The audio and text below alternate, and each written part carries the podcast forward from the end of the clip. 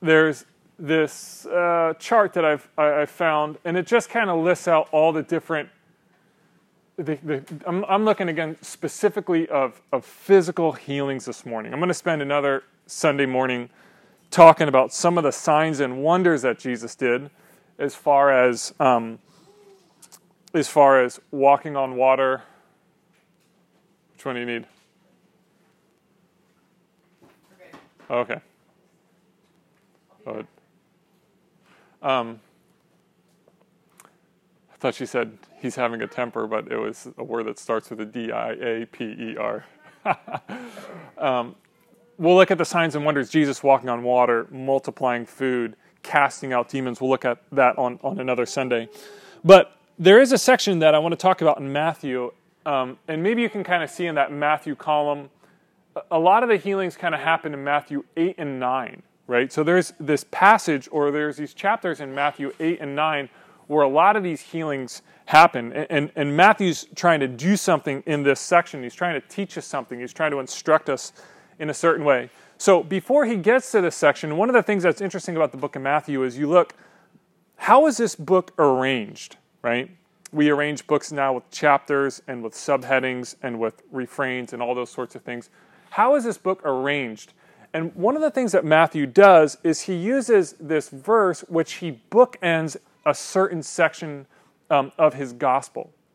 So, on Matthew 4:23, it says that Jesus went throughout Galilee, teaching in their synagogues, proclaiming the good news of the kingdom, and healing every disease and sickness among the people. Right? And then there's chapter 5, chapter 6, chapter 7, chapter 8, at the very end of chapter 9, notice what Matthew does is he repeats himself. Jesus went through all the towns and villages, teaching in their synagogues, proclaiming the good news of the kingdom, and healing every disease and sickness. What Matthew's doing here is he's trying to bookend these two sections to kind of to kind of almost section off a portion of his gospel. So then you look like, okay, well, what happens in between these two bookends, right? If you had two two bookends on a shelf, what are the books? What, what is the subject material that's in it? And you have these two major sections that happen between Matthew 4:23 and Matthew 9:35. You have Jesus as the Word Messiah. We talked, Brian, you helped me out a couple weeks ago, talking about Jesus as the Word Messiah. In chapters 5 through 7, Jesus gives his Sermon on the Mount, the Beatitudes, right? Um, he, he, he, he launches his ministry through Word. And then in Matthew chapter 8 and 9, you have Jesus' 10 miracles, right?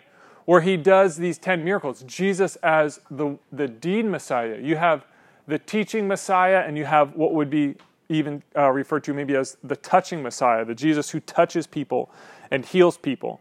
So in chapters 8 and 9, again, when you think about healings, when you think about miracles, um, you have a really good picture here in chapter 8 and 9 of what's going to happen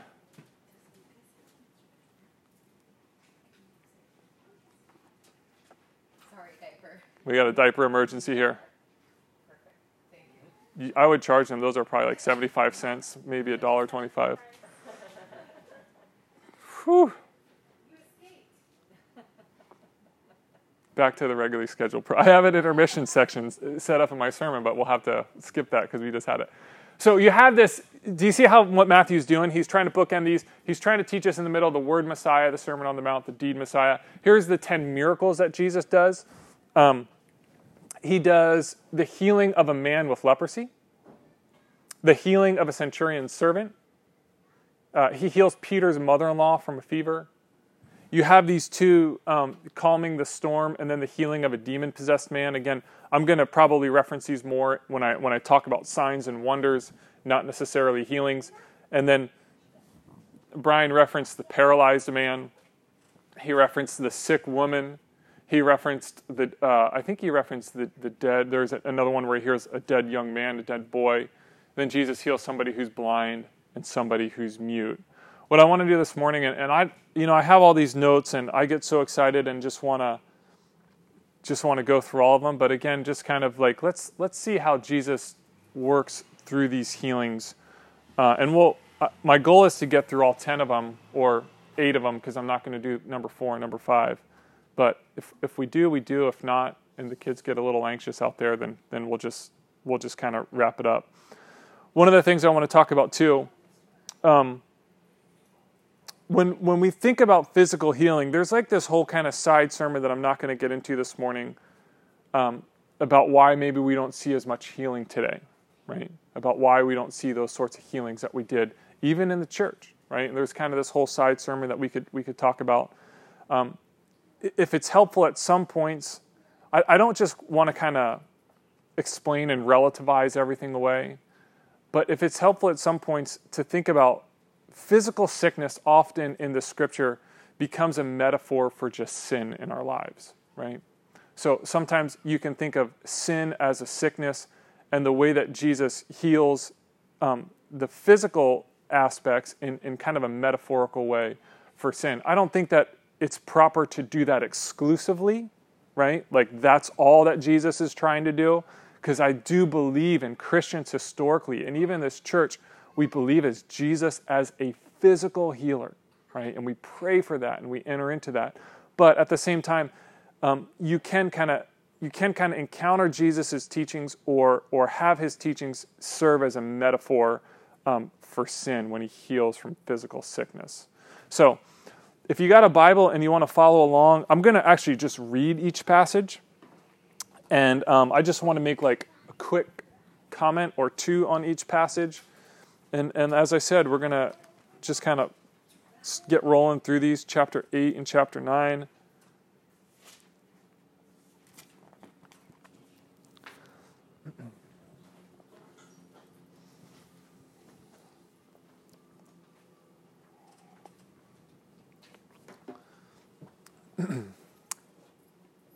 chapter chapter 8 verse 1 when jesus came down from the mountainside right right after the sermon on the mount large crowds followed him. A man with leprosy came and knelt before him and said lord if you're willing you can make me clean. Jesus reached out his hand and touched the man. I am willing he said. Be clean. He was immediately cleansed of his leprosy. Then jesus said to him See that you don't go, see that you don't tell anyone, but go show yourself to the priest and offer the gift Moses commanded as a testimony to them. Anytime I think about Jesus healing someone, the, the first question I always ask, the first question I think that's most important is which way does the power flow, right? Which way does the power flow? Um, so here's, here's my example. This picture is from January 31st, 2019. And this is my little Jeanette, sick as can be on the couch. Fever, she was thrown up, she was, I don't know, runny nose, cough. And whenever you're around, well, whenever someone's sick, you want to do everything that you can to stay away from them, right? Because what do we believe? We believe that this person is infected has germs, bacteria, whatever it is, and then that is going to flow to you, right? So if you go home today and your spouse gets sick and they get the runny nose and the fever and the cough and they start vomiting and all that sort of stuff, what are you doing? Are you like, oh, honey, let's just go snuggle on the couch or let's just go, you know, hold, like you're like, okay, you go to the room, I'll stay away from you. Because we believe that this, the, the power from the sickness flows into the healthy person, right? Um, think about someone with an infection, right? Say an infectious skin disease that if you were to touch them would transmit to you. But I would say this instead of the power of sickness flowing to the healthy person, again, anytime I watch Jesus heal somebody, the power of health flows from Jesus to the sick person, right? And this is this is almost the good news, right? It's almost the gospel in, in just miniature. The wholeness and healing of Christ flows to us. Our sin, our sickness does not infect Christ, right? This is we'll get to verse 17, but if you wanted to jump ahead and look at verse 17, right? He took upon our iniquities, our infirmities, right? He took our hit our sickness upon himself, yet that didn't infect him, right? He was able to overcome that. So anytime I see a healing, which way does the power flow? Is there any sick person that ever infects Jesus? No, it's always Jesus' life, right? Jesus has come to give life and give it abundantly. And that is always the direction of the power flowing, right? Number two, Jesus heals a centurion servant. Let's read this one. When Jesus had entered Capernaum, a centurion came to him asking for help. Lord, he said, my servant lies at home, paralyzed, suffering terribly. Jesus said to him, Shall I come and heal him? The centurion replied, Lord, I don't deserve to have you come under my roof, but just say the word, and my servant will be healed. For I myself am a man under authority with soldiers under me. I tell this one, Go, and he goes, and that one, Come, and he comes. I say to my servant, Do this, and he does it. When Jesus heard this, he was amazed and said to those following him, Truly I tell you, I have not found anyone in Israel with such great faith. I say to you that many will come from the east and the west and will take their places at the feast with Abraham, Isaac, and Jacob in the kingdom of heaven. But the subjects of the kingdom will be thrown outside into the darkness where there is weeping and gnashing of teeth. Then Jesus said to the centurion, Go let it be done just as you believed it would. And his servant was healed at that very hour. One of the things that's interesting to think about when Jesus heals is that Jesus often heals through words alone, right? Jesus often heals through words alone. And I think about this in almost an echo of the creation narrative. Genesis 1 and 2 in which God speaks creation, He speaks goodness, He speaks beauty and wholeness just out of chaos and out of void, right?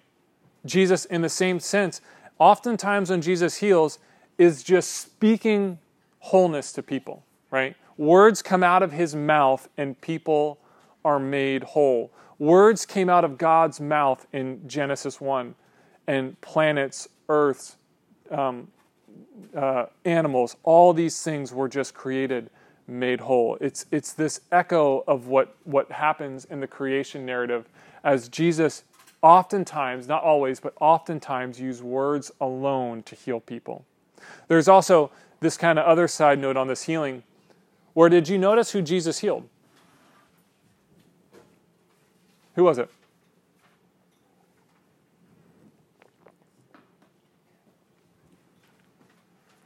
It was a Roman centurion, right?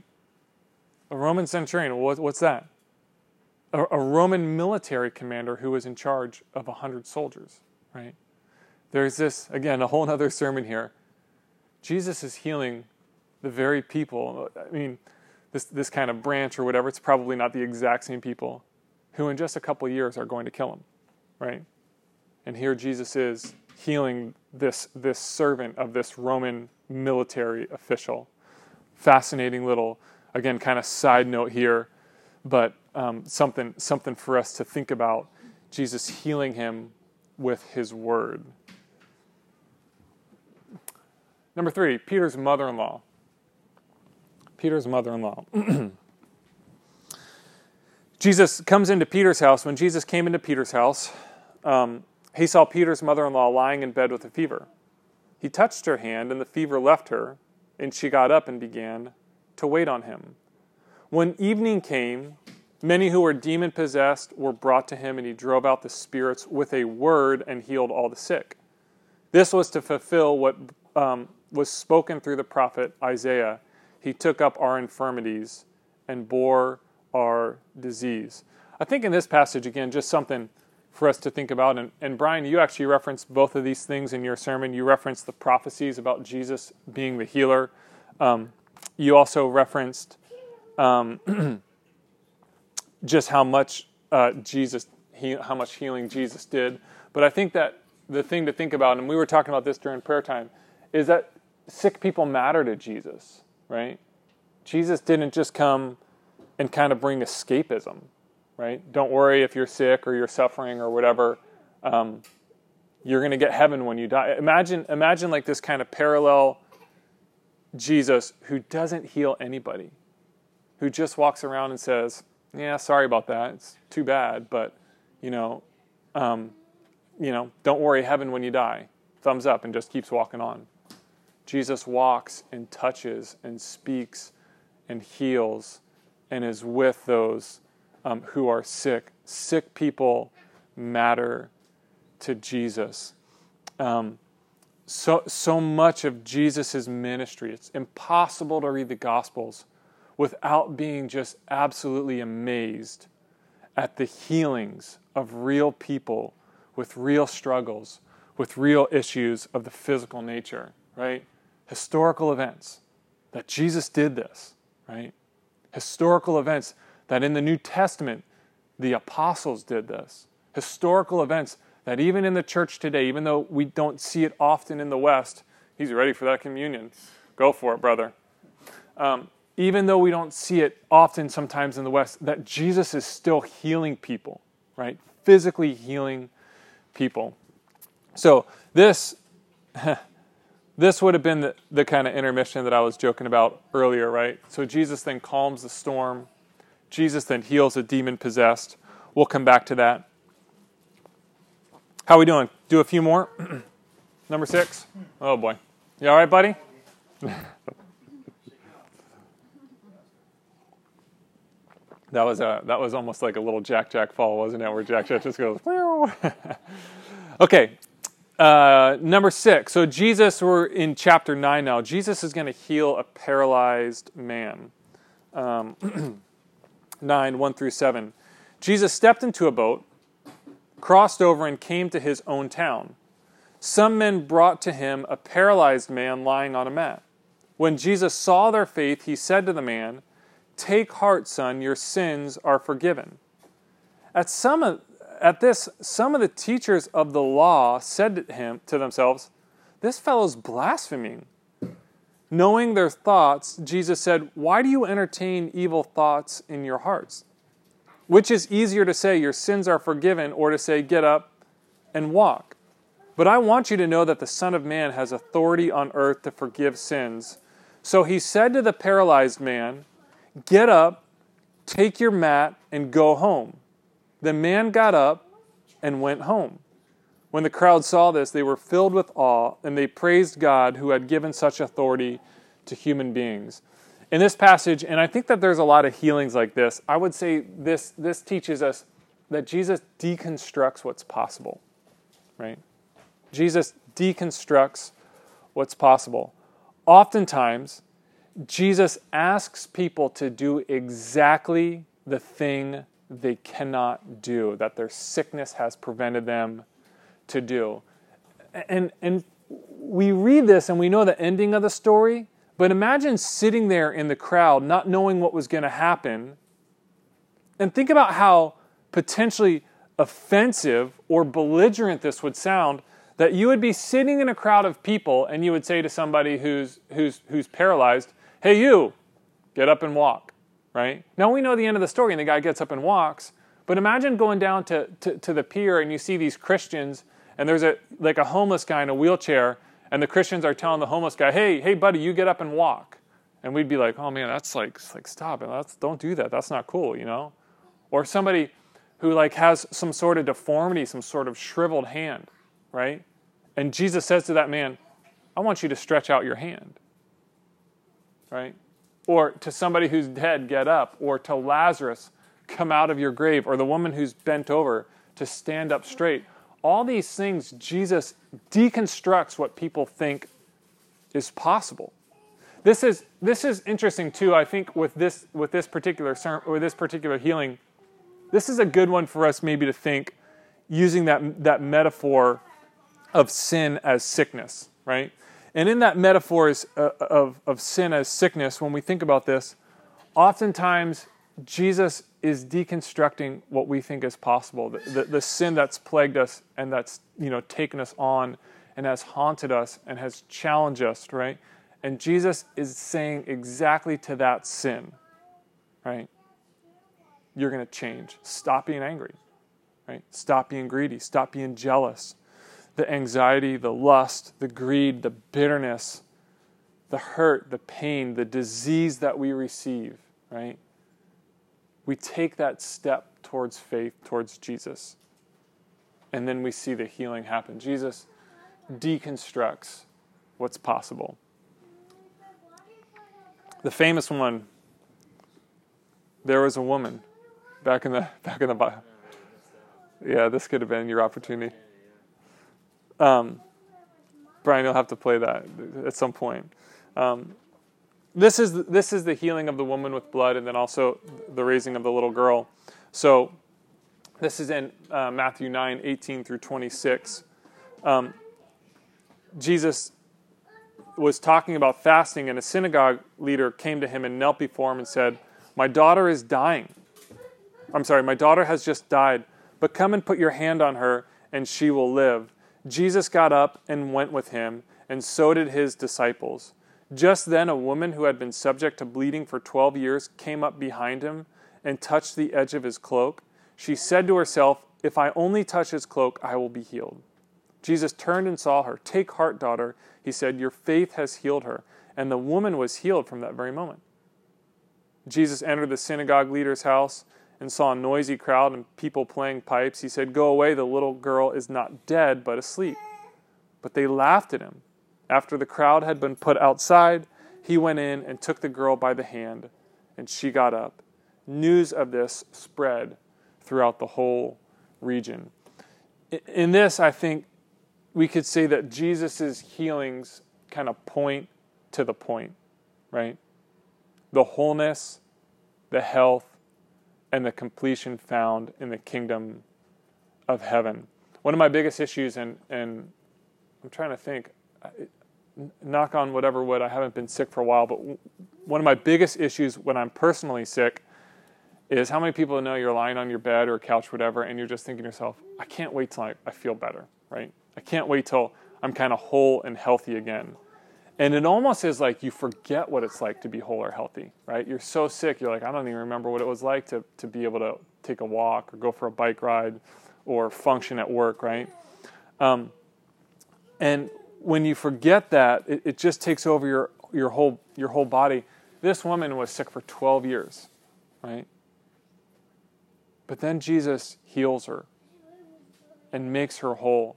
And that points to the point is that the wholeness and the health and the completion found in the kingdom of God. And Revelation, this beautiful passage in Revelation, that there will be no more disease, uh, death, mourning, crying, or pain. Sickness, disease, suffering is an aberration, a blip on the radar of the kingdom of heaven, while wholeness, health, life is the reality of the kingdom of heaven.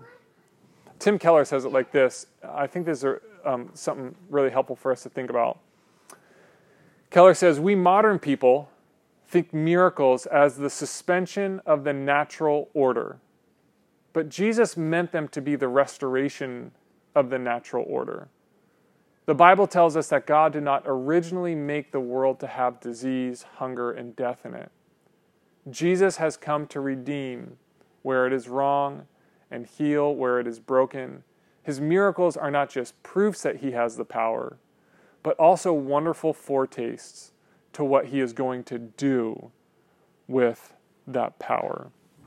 When we think about sickness, Jesus healing the sickness, one of the things we, we, we understand is that the sickness is just a blip on the radar screen, right? It's, it's not the suspension of the natural order, right? it's the restoration. Jesus is actually restoring the natural order to what it will be like for eternity. Um, let's do let's do one or two more. Jesus heals um, the sick, or I'm sorry, the dead girl. Right. So same passage when Jesus heals you kind of have Jesus going to the synagogue ruler's house, and at the very end, he heals this dead girl. Um, I think that it's it's it's really important here to notice how often we talked about Jesus healing by word. Here, how often Jesus heals by physically touching someone.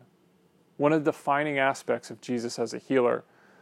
When you are sick, right, and when you're isolated, and when no one is around you or wants to come around you no one wants to be in your presence.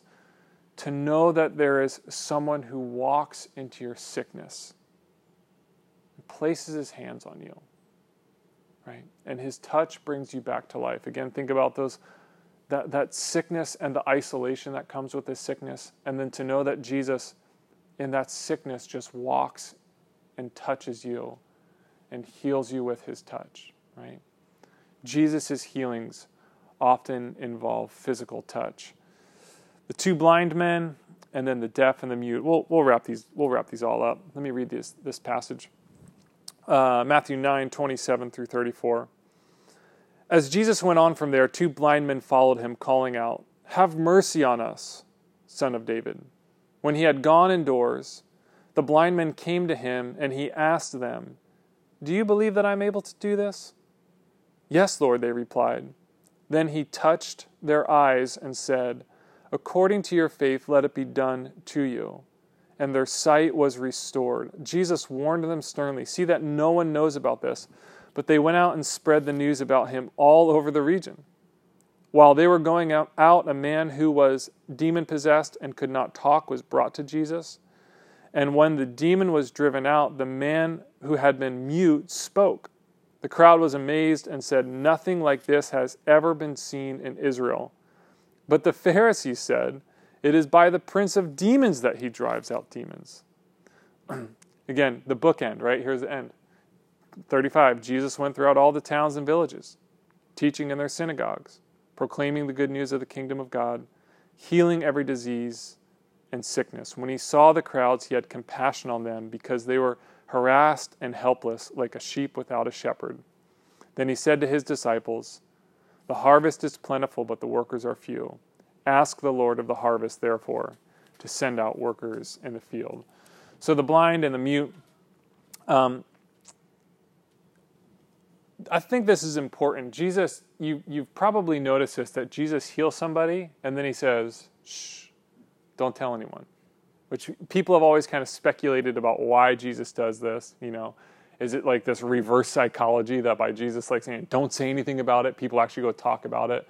Is Jesus kind of concealing his identity as Messiah until the time is right? Is Jesus not wanting just large crowds to come to him because he has other kind of ministry objectives. Um, is he trying to conceal himself and, and, fly under the radar of the Roman government? There's all sorts of reasons about why Jesus, you know, kind of tells people to be quiet after his healings. But I think one of the things that it teaches us in our day and age is to be aware of the spectacular and the advertised healers or healings, right?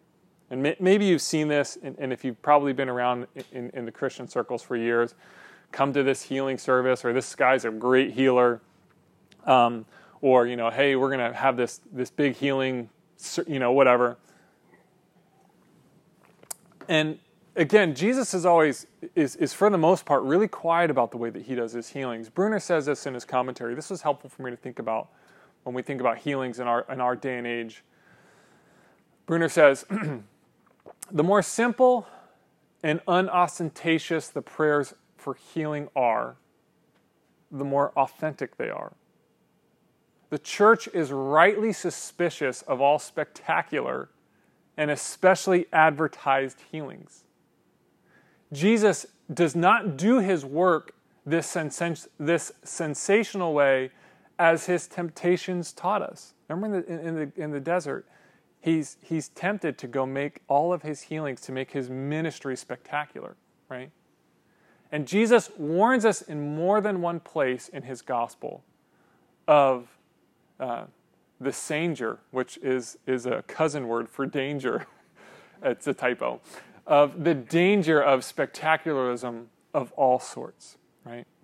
So when we think about healings, and, and you know, I said maybe there's like this kind of side sermon why we don't we don't see a lot of healings in our day or why we don't experience healings maybe the real healings that are happening in and around our world are kind of simple, right? Not sensational, quiet, where people just simply get healed and then they spend their time worshiping God, not going out and like saying, hey, you know, it's just a simple, unostentatious healing. And that's kind of the healings that we see in, in this world. Um, Lastly, Jesus heals a mute man, right? So he heals two blind men and then he heals a mute man. We just we just read that passage. And I think the last thing that we should learn about healings this morning is that they don't always lead to belief, right? A lot of times we think of Jesus miracles. If, G- if God just gave me a miracle, then I would believe, right? If God just showed up and, and did this wonderful thing, then I'd believe. But healings don't always lead to belief. Notice at the end of all this passage, right? All these healings that Jesus does, right? All these wonderful things. And we're thinking, wow, Jesus, paralyzed, blind, mute, deaf, dead, woman with blood, right? What happens? What do the Pharisees say? Oh, he's, he's working with Satan. It's by the prince of demons that he's driving out demons, right? Healings don't always lead to belief. Um, Tim Keller, again, in, in his book, The Reason for God, he says, the purpose of biblical miracles do not simply lead to cognitive belief, but to worship, to awe, and to wonder. If you wanted to do some, some kind of extra study, go study Jesus' healings and notice the people who afterwards worship God, who are amazed, who are in wonder. Jesus' miracles, in particular, were never magic tricks designed only to impress or coerce, right? So at the end, we kind of learned that, you know, even, even with all these, these healings, the, the ideal posture that we should have in any healing is praise and worship and awe and wonder, right? It's not that Jesus come and, and does this thing and then we say, "Oh wow, Jesus, now I believe." No, no, no. Don't don't respond like that. Respond in worship. Um,